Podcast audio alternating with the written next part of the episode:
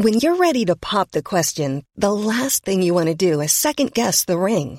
At Bluenile.com, you can design a one of a kind ring with the ease and convenience of shopping online. Choose your diamond and setting. When you find the one, you'll get it delivered right to your door. Go to Bluenile.com and use promo code LISTEN to get $50 off your purchase of $500 or more. That's code LISTEN at Bluenile.com for $50 off your purchase. Bluenile.com code LISTEN. My business used to be weighed down by the complexities of in person payments. Then, Stripe Tap to Pay on iPhone came along and changed everything. With Stripe, I streamlined my payment process effortlessly. No more juggling different methods. Just a simple tap on my iPhone, and transactions are complete. What's truly remarkable is how Stripe caters to all my customers' preferences. Whether they're using cards, Apple Pay, or other digital wallets, Stripe ensures a smooth checkout experience every time. Setting up Stripe was a breeze, taking just minutes to get up and running. From local markets to global retailers, Stripe helped me expand my reach and grow my business with ease. To learn how Tap to Pay on iPhone and Stripe can help grow your revenue and reach, visit stripe.com slash tap iPhone. Daily Tech News Show is made possible by its listeners. Thanks to all of you, including Dale Mulcahy, Matt Zaglin, and Scott Hepburn. Coming up on DTNS, Jen Briney tells us what it takes to be a digital nomad, why some LED streetlights turn purple, and Twitter. Twitter. We have thoughts. This is the Daily Tech News for Friday, December 16th, 2022 in Los Angeles. I'm Tom Merritt. And from Studio Redwood, I'm Sarah Lane. Drawing the top tech stories from Cleveland, Ohio, I'm Len Peralta. I'm the show's producer, Roger Chang. And I'm very excited to have the host of the Congressional Dish podcast back, Jennifer Briney. Welcome. Hello, thanks for having me back. Yeah, thanks for coming back. Uh, I can't wait to talk digital nomad stuff with you. It's very fun. Yeah, it's cool. And and you're in the middle of a digital mo- nomad moment because uh, you're headed right to the airport as soon as you're done with this, right? I am, and I'm recording from a hotel room, sitting on the floor. Yeah, so. there we go. that's how that's, it's done. that's all you need Love to it. know, but there's more. We'll tell you more. all right, let's start with the quick hits. HTC will announce a new flagship mixed reality headset at CES on January 5th. Its global head of products, Shen Ye, told The Verge it will be a small, light, all-in-one headset. The company also claims it offers color video pass-through, two hours of battery life, with controllers offering six degrees of freedom and hand tracking. No word on price as of yet. Yeah, about time MetaQuest got some competition there. Uh, the U.S. Public Company Accounting Oversight Board, that is the name of, of a thing, uh, said on Thursday that for the first time it has gained access to audit documents on companies in China and Hong Kong. And the reason that's significant is it mean it means it may not need to delist about 200 companies from New York stock exchanges. Companies including Alibaba, JD.com were among those 200 companies it was looking at. The China Securities Regulatory Commission said in a statement it will continue to promote audit supervision cooperation with the United States. The mobile games market may decline this year for the first time since smartphones became a thing. Gaming data company Newzoo estimates that revenues will fall by 6.4% this year to 92.2 billion dollars, rather than the 7.3% growth that mobile, mobile saw last year. And back in 2020, it saw 25.6%. A lot of people are staying home. A lot of people are playing mobile games. Ampere Analysis also downgraded its forecast for the year to a 6.4 decline as well, or $6 billion less than what mobile raked in in 2021 due to weaknesses in the US, the Chinese, and Japanese gaming markets, which are the largest. Ampere called it a wake up call for the industry. Good morning, industry. Uh, seven members of the U.S. Congress, including Representatives Lori Trahan of Massachusetts, Katie Porter of California, and Senator Ron Wyden of Oregon, sent a letter to a bunch of game companies Activision Blizzard, Electronic Arts, Epic, Innersloth, Microsoft, PUBG, Riot Games, Roblox, Sony, Square, Take Two Interactive, Tencent, Ubisoft, and Valve. They all get letters. Isn't that nice? It's, it's like the holidays, a little Christmas card. Uh, inside this Christmas card from these U.S. Congress people is a request for information about how video game companies deal with reports of extremism. The letter cites a report from the Anti Defamation League that found a rise of extremism in online gaming communities and asks for details on reporting in game harassment, the science of teams dedicated to those kinds of issues, and any data on disciplinary actions taken against players for inappropriate behavior, among other things. So the significance here is what has been happening to social media looks like it may be starting to happen to video game companies. Waymo announced that it's expanding its driverless car service to include airport trips, at least, you know, for now, a few places. Customers flying in and out of Phoenix's Sky Harbor Airport may now be able to hail one of the company's rider only vehicles to and from Waymo's Phoenix coverage area. That coverage area is also getting bigger. The company is more than doubling its service area in Phoenix and also expanding its service in San Francisco. Hey, look at that. Actual cars that drive themselves. So, Twitter. Uh, we've been walking the tightrope here at Daily Tech News Show of not over covering what's been going on with Twitter, but trying not to ignore it. Thank you for your understanding as an audience as we try to balance all that. The last 24 hours have seen what we think are significant events, but we're going to try to break down, as, as we always try to do, what actually happened, regardless of how any of us may feel about it. Since June 2020, a Florida developer named Jack Sweeney has run multiple social media accounts, uh, one of them on multiple platforms, uh, and he calls them on all the platforms ElonJet. ElonJet takes public data from the ADSB exchange and then posts and make therefore makes more accessible and easy to find when Elon Musk's private jet takes off or lands. Sweeney also runs similar tracking accounts for other high-profile people. That includes Bill Gates, Mark Zuckerberg, and the President of the United States. He tracks Air Force 1. Musk has argued for years that raising the profile of such information, even though it's already public, makes him and his family less safe. However, he has also used that fact that he hasn't removed ElonJet from Twitter as an example of his commitment to free speech, even if you don't like it. Yeah. So on Wednesday afternoon, Twitter announced an update to its privacy policy and also media policy. The, these policies described what kind of private information can't be disclosed on Twitter, may not, in going forward anyway, sometimes referred to as the doxing policy. The new addition to the policy reads live location information, including information shared on Twitter directly or links to third party URLs of travel routes, actual physical location, or other identifying information that would reveal a person's location, regardless if this information is publicly available. A couple hours later, Musk wrote on Twitter, Last night, our a car carrying little X, that's I assume one of his children, in LA was followed by a crazy stalker thinking it was me who later blocked the car from moving and climbing onto the hood. Legal action is being taken against Sweeney and organizations who supported harm to my family. And that is merely where the fun began. Yeah, exactly. Uh, so, so, so basically, uh, a stalker jumps on the hood of a car. Uh, it scares a father, uh, and that father then uh, uh, somehow causes the company he owns to put in a policy that says you can't give out that kind of information on Twitter. And very shortly thereafter, Sweeney and his Twitter accounts are suspended. Then Thursday, several people, including many journalists at mainstream media outlets, you know, we're talking CNN, New York Times, uh, Business Insider, were also suspended. Musk has said that they will be suspended for seven days, though messaging to some of the suspended accounts indicated the bans were permanent. That could be a change of heart. It could be a mistake. It could be a lie. None of the suspended accounts reported receiving the usual warnings. Usually, Twitter warns you before uh, they suspend you, nor did they receive an explanation of what rules they broke. That is more normal. A lot of times you get suspended, they don't tell you exactly why. Musk says all of the suspended accounts shared real time location though many of the holders of the accounts dispute that, uh, all of them had either linked to or written about the Elon Jet accounts. So, among the accounts suspended is the Join Mastodon account, which promotes the Mastodon Fediverse, which is an alternate short messaging social network, similar to Twitter. It's one of it's one of a few, but it's getting a lot of attention these days. You also can't post links to many Mastodon servers on Twitter. If you include a Mastodon server link in a Twitter post, you'll receive a message that the link has been identified by Twitter or our partners as being potentially harmful.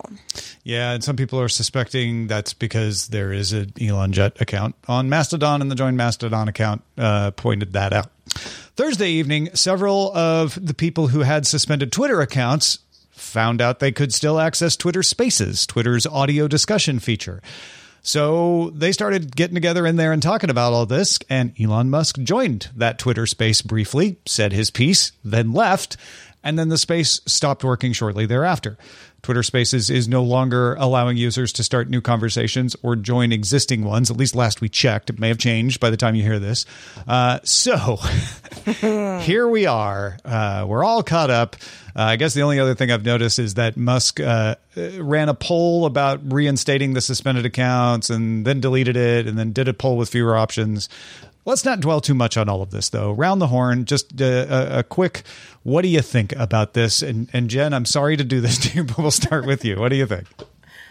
I mean, who would have thought that a billionaire with a massive ego to the point that he thinks he needs to personally repopulate the world would buy a social media company and then do whatever he wants with it. Like it's it's his own little fiefdom and I just think that if we want free speech, we need to have an actual public forum, which Twitter is not and this is one of the symptoms. Yeah. So so unsurprised is how, how you are. Yeah. Yeah. Not at all. Sarah, what about you? Yeah, I'm, I'm kind of with you, Jen. I there there's there is a lot of the daily back and forth that, like Tom mentioned a few minutes ago, we don't always cover on the show because a lot of it isn't really a tech story. You know, we we don't really know what it means for the future of Twitter. People who use Twitter, uh, it's a uh, it's something else entirely. And this feels like, well, it feels like something else entirely, but it, but it does feel like, wait, I'm getting to the point now where I am watching people that I like and trust very much on Twitter who are more, you know, Twitter users than I am saying, you know, I don't know about all this. It's just getting too weird. Mm-hmm. And I, you know, I we we've we've talked about it on the show that you know people will flounce out and then they'll come back because that's where everybody else is. And I'm I'm just now sort of wondering where okay, where's everybody else going mm-hmm. exactly? Mastodon is an option. There are others. Uh, there are quite a few others, really. You know, I don't know. Go back to group chats if you really want to, everybody. But uh, we we're we're we're getting into an era of Twitter where I'm like, okay, this is going to be really different, and it's up to all of us individually, uh, unless we're kicked off of it, to decide whether or not it's still a fun, safe place. Yeah, this this the, this last bit about Mastodon links is the one that's really tested my ability to to keep balance. I I try to imagine not what are they thinking, but if they were sincere, would this would this make sense even if I don't agree with it? And a lot of what has been done, I, I could say like, okay, yeah, I, I, I could see a world in which this could be sincere, so I'm I'm not going to get too riled up about it. Uh, up to and including banning the journalists. If the journalists all did uh, break the policy then maybe they should be suspended for, for seven days. And we can have an argument about whether they really did or not, but there's there's nothing in that principle that's that's actually wrong. Uh, so you know, benefit of the doubt sort of situation. If you're going to give it, which I'm not saying any of you have to, but if you were going to give it, you could find a excuse there. I really don't see how banning all Mastodon servers from being linked to. And I've checked this myself. I've tried to link to Mastodon servers and I get the notice that it is malware. It's not malware. It is not a harmful place. Uh, that to me is the one where I just can't. I, I even if I want to excuse it really bad, I'm like that's that's just not. I, I no that that that doesn't make any sense. Uh, and you may laugh at me for taking this long to get to something that didn't make any sense, but it, you know I'm trying to reach balance here, and it does now really feel like. Uh, this is is just not. This is never going to balance itself out. I'm probably wrong about that. It probably will. I, am I'm, I'm sure it will. Uh, but it really this is the one that finally got me. I'm like, really, just banning all the links to Mastodon? That's that really is just random to me. Hmm.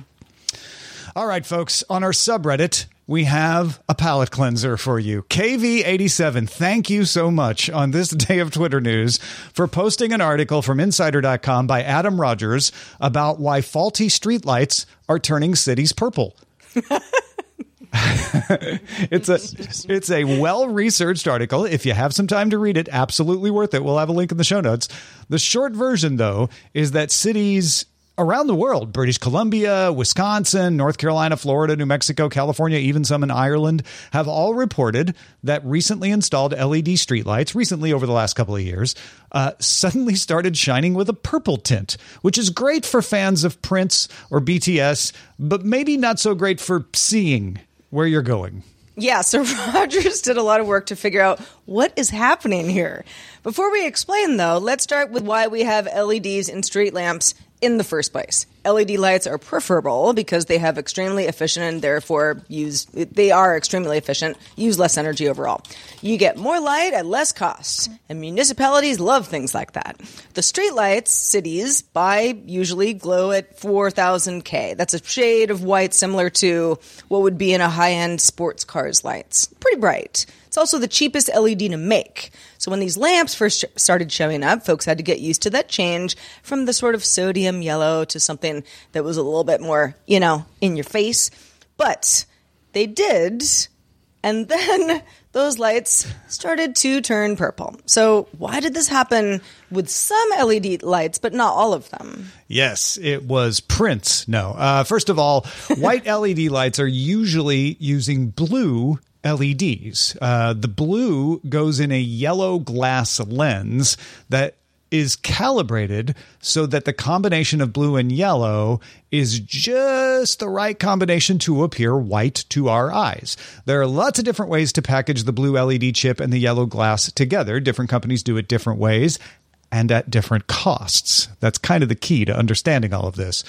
Rogers found that all the lights turning purple had been bought from a company called Acuity Brands between 2017 and 2019. Uh, this is the legwork that I respect here. That he went and like found out, okay, where'd you what all these cities? Where'd you buy your lights from? Most of those came from an Acuity sub brand called American Electric Lighting or AEL. Acuity says that what they call the bluing, uh, but but really appears as purple, happened in a small percentage of AEL fixtures that it no longer sells, and it has gone and fixed those for the municipalities that told them about it. Uh, essentially, the glass in the AEL lights was yellowed with a phosphor coating. That's pretty common. That's not the controversial part. However, the phosphor on the AEL lights was delaminating, aka a peeling off in some of these lights. And as it peeled off, the carefully calibrated balance of blue and yellow stopped looking white and started looking like what blue and yellow look like when you mix those colors in Play Doh together purple. Uh, so the question then becomes why did the phosphor peel on these? Tom, glad you asked. Uh, so, phosphor coatings can peel off of glass if the LED inside heats up too much. There are a few reasons that that could happen, including mistakes in assembly, maybe mistaken installation. Sounds like the case of AEL, it was likely a problem in the assembly because it just happened to a lot of different lights uh, that you know were made around the same time. Acuity sources its parts from several vendors overseas, so you know again, might be might be a few companies uh, that that were at fault here. if you happen to be a purple hater, sounds like maybe though they bought some of the parts based on price alone, without knowing how good that that particular factory's quality control was going to be, because they're trying to put a lot of lights in a lot of places. Sometimes. Uh, something that they seem to have rectified, at least in many cases. But if you've ever run into a purple light on your street and you say, huh, strange choice, why? Now you might know. Yeah. So it, they the after 2019, this stopped happening. So they obviously fixed this part vendor. Uh, they're not releasing any details about which vendor it was. I'd be very interested about that. Uh, but yeah, uh, Jen, are you surprised to find that lights were turning purple around the world? Not at all. it's it's just so funny that you know these we're constantly looking for the lowest cost thing And it's like you would hope that at some point they would look at the lower price and be like, why? What's the catch?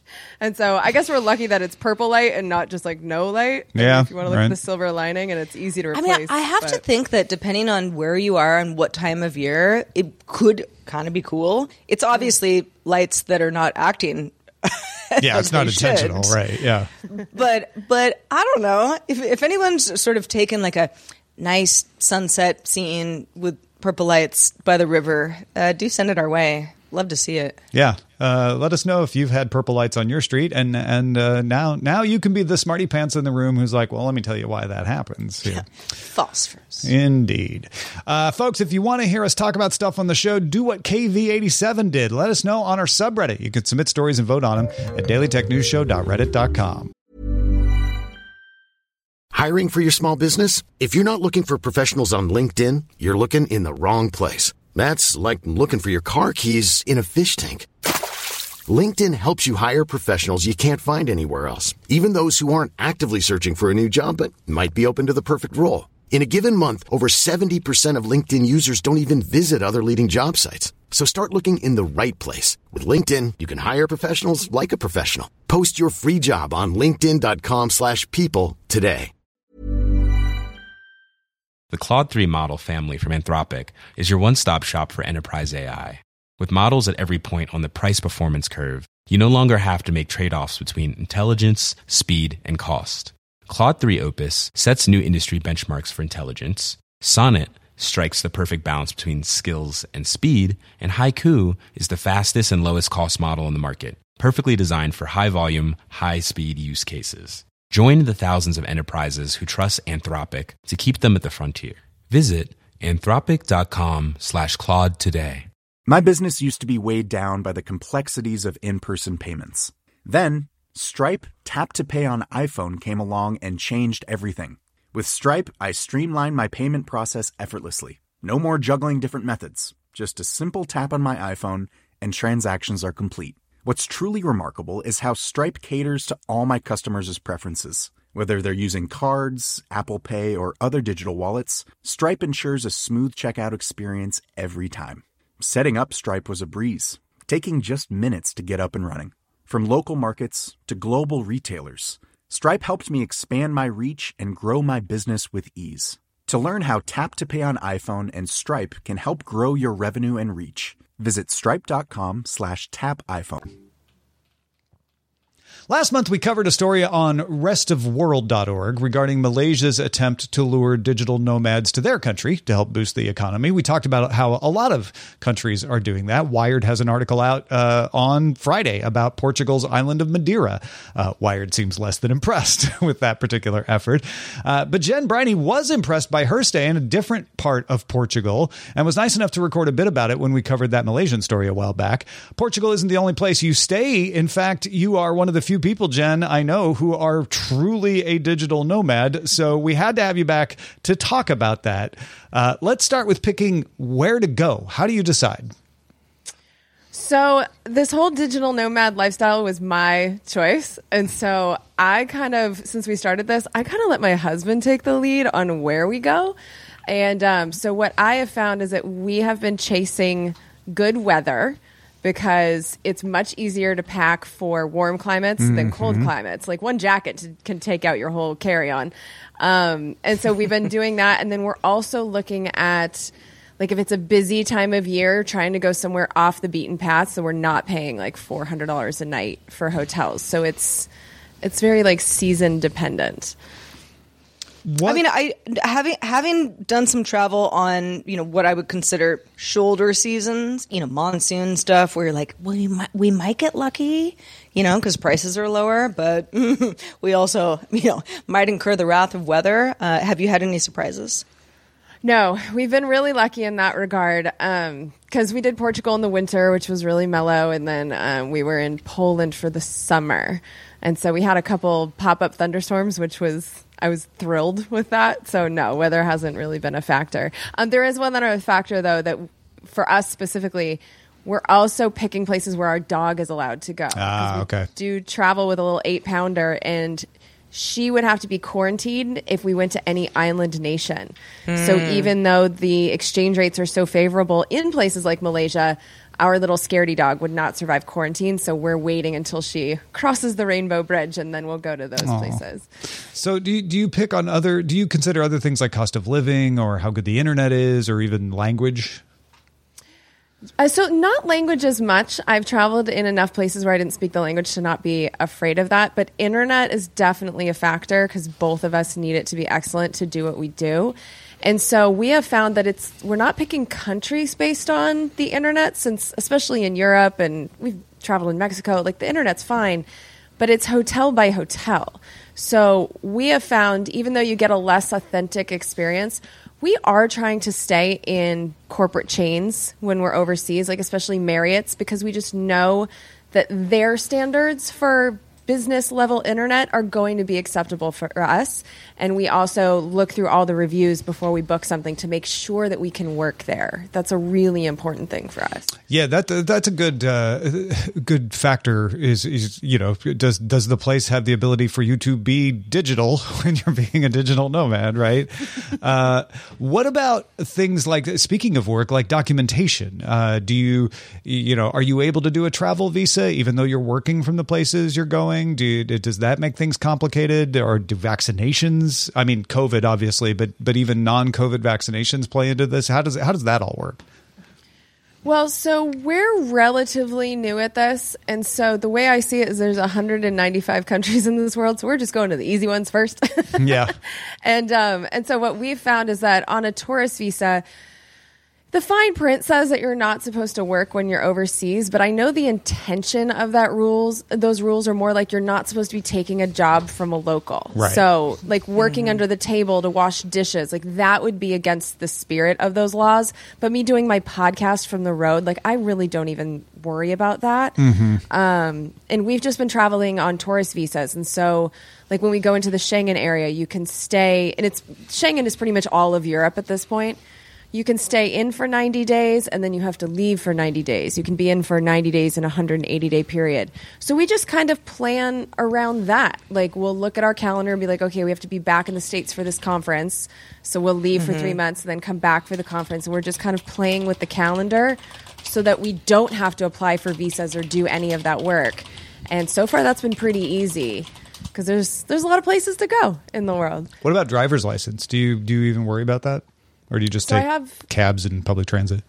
We're big on public transit. Um, I would say more than internet. When I look at infrastructure, I'm looking for places that I can get around on my feet and on public transportation because the language isn't that hard when you're being a different language when you're ordering food or something like that. But if you're looking at street signs in a different language, that can actually be dangerous if you're behind the wheel of a car. So we do everything we can to not have to drive in the places we travel to. Beatmaster wonders uh, if you use a VPN since you're always on these other people's networks.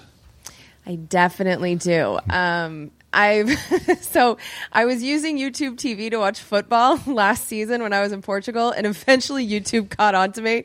So it's not working that well for mm-hmm. those purposes, but for like doing my research back here in the states, I'll set it to Seattle, and that way Google's giving me the results that I'm looking for. But it's also great when I want the perspective of mm-hmm. other places in the world.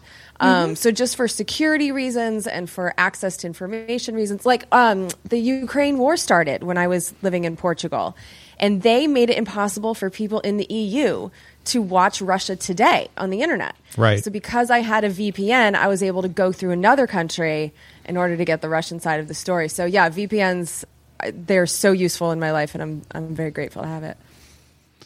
What about money? Uh, do do you do you just use credit cards? Do you do you try do you exchange money regularly? And and and also related to money, taxes. Like do you, do you how do you file your tax when you don't live in a particular place? Well, so I'm a Washington State resident. Uh-huh. So um, I do, and what's great about Washington State, it's a zero income tax state, so you really don't have to worry about their state Gotcha. taxes all that much. Makes it much more simple than if we had stayed in California. that does sound nice. It, it's wonderful. And then for federal taxes, I mean, we just pay them. Yeah, right. There's kind of a way to get out of paying your federal taxes on your first $200,000 or so of income, but you would have to be out of the United States for about 11 months out of a 12 month Ah, okay. period. And anytime you're in transit, so like if you're over the ocean, even on the other side of the world, if you're in transit, you're technically in the United States for that tax day. Hmm. So to hit that 11 months, it's really tough to do. So I just pay my taxes Mm-hmm. and, um, Yeah, you know, better safe than sorry. Exactly. The one lesson we learned with money, though, I mean, Visa and MasterCard are accepted everywhere, and we have a bank account that allows us to, it's a 100% online bank. And so they pay for the ATM fees, both the bank's fees and the ATM that Nice. you're using. Yeah, so that saved us quite a bit of money because overseas, like you can pay 20 bucks just in AP, ATM fees and they waive all that. So that was key. And then the one mistake I made that now I know is that when you do the two factor authorization for your bank accounts, you have to make sure that it's not your phone that it's tied to. Because if you're mm. staying overseas long term, mm-hmm. most people, if they're smart, will know that you pay a lot less for even better service overseas. And so we always switch the chips in our phone, but that means that we can't get Don't have the same number, to yeah. Oh, and then you get into a jam. bank account. Yeah. So we've switched all those things. Um, yeah, I couldn't signed into my bank account for three months. It was It's- uh, difficult. Wow, it's sa- it's safer to use uh, to use a to not use SMS as your second factor if you can. It's just frustrating that, that some services they just don't give you another option. Unfortunately, yeah. yeah. Uh, all right, but we'll talk about this more in the in the Good Day Internet as well. But last question uh, for Daily Tech News Show. Uh, who is this for? If if somebody were like, I don't know, should I become a digital nomad? How would you describe the kind of person that this suits? So I was describing myself to a friend yesterday as a change addict. And I think that's honestly why I love this life so much is that every day is different. And even little stuff is exciting to me now. Like I need to go to the grocery store. Where is it? like so if you like challenges, if you like things to be different, um, if you don't feel the need to have possessions. Like I'm I'm in a great suite. None of this stuff behind me here is mine, but I'm always comfortable. Um, so yeah, having possessions was less important to me than having constant in exciting experiences. And um, and so yeah, that's why this is working so well for me and I I think I'm going to do it for the rest of my life. I'm absolutely in love with it. Wow, that's fantastic. Yeah. jelly. Very jelly over here. Um, uh, as a person who loves to travel, but has done very little of it over the last few years, you know, as many of us have not. Um, I really, I really respect what you're doing, Jen, and you know that that whole idea of just being like, okay, what are we going to do today? It'll be different than the last. That is exciting. Indeed. It's very fun. Thank you, Sarah. Yeah, keeps you, keeps you feeling sprite. Well, Len Peralta has been drawing today's story, but I'm afraid he ran out of purple. So, what did you draw instead of the LED light lens? Uh, Oh well, you know the um, that sounds great. Digital nomading sounds terrific. But yes, you know, I, I for this week, it actually is probably the big story of the week. Even though you know a lot of us kind of sigh and say, "Oh, what's next?" But of Elon and Twitter. So that's what I drew here. Um, if you're familiar with the book uh, Alexander and the Terrible, Horrible, No Good, Very Bad Day, yes. it was kind of this was Elon's terrible, horrible, no good, very bad week in Yeah. a way. He was booed by uh, Chappelle's audience and uh, the assassination coordinates and the rage quit and everything else.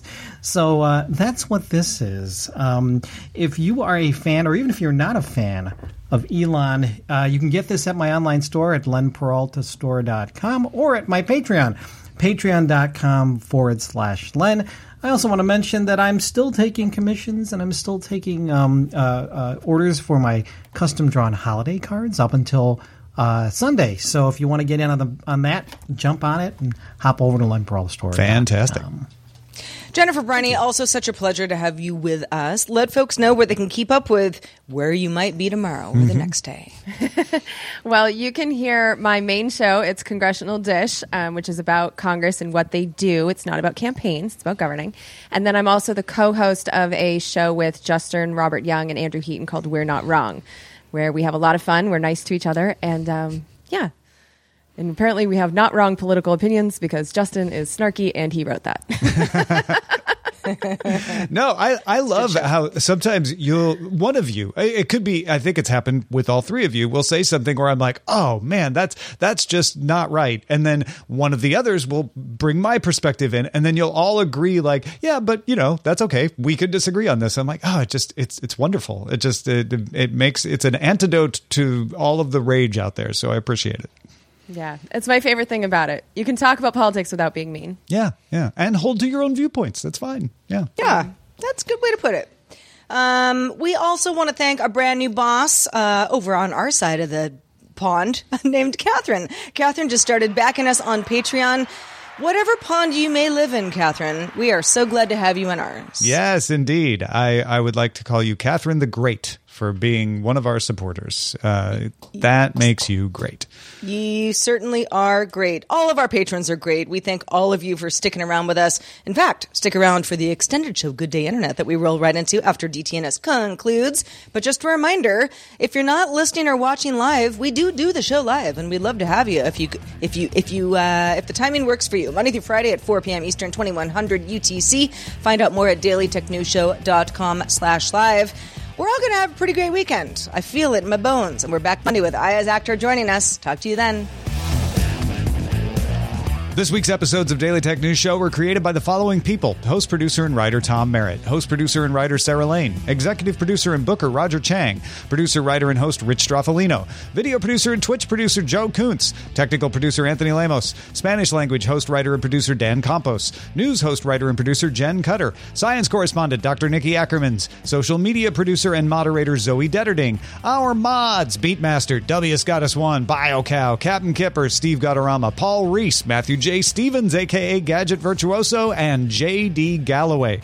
Modern video hosting by Dan Christensen. Music and art provided by Martin Bell, Dan Luders, Mustafa A., Acast, and Len Peralta. Live art performed by Len Peralta. Acast ad support from Tatiana Matias. Patreon support from Dylan Harari. Contributors for this week's show included Ayaz Akhtar, Scott Johnson, and Justin Robert Young. Our guests this week were Will Smith and Jennifer Briney. And thanks to all our patrons who make the show possible. This show is part of the Frog Pants Network. Get more at frogpants.com. Diamond Club hopes you have enjoyed this program. Even when we're on a budget, we still deserve nice things. Quince is a place to scoop up stunning high end goods for 50 to 80% less than similar brands. They have buttery soft cashmere sweaters starting at $50, luxurious Italian leather bags, and so much more. Plus, Quince only works with factories that use safe, ethical, and responsible manufacturing. Get the high-end goods you'll love without the high price tag with Quince. Go to quince.com/style for free shipping and 365-day returns.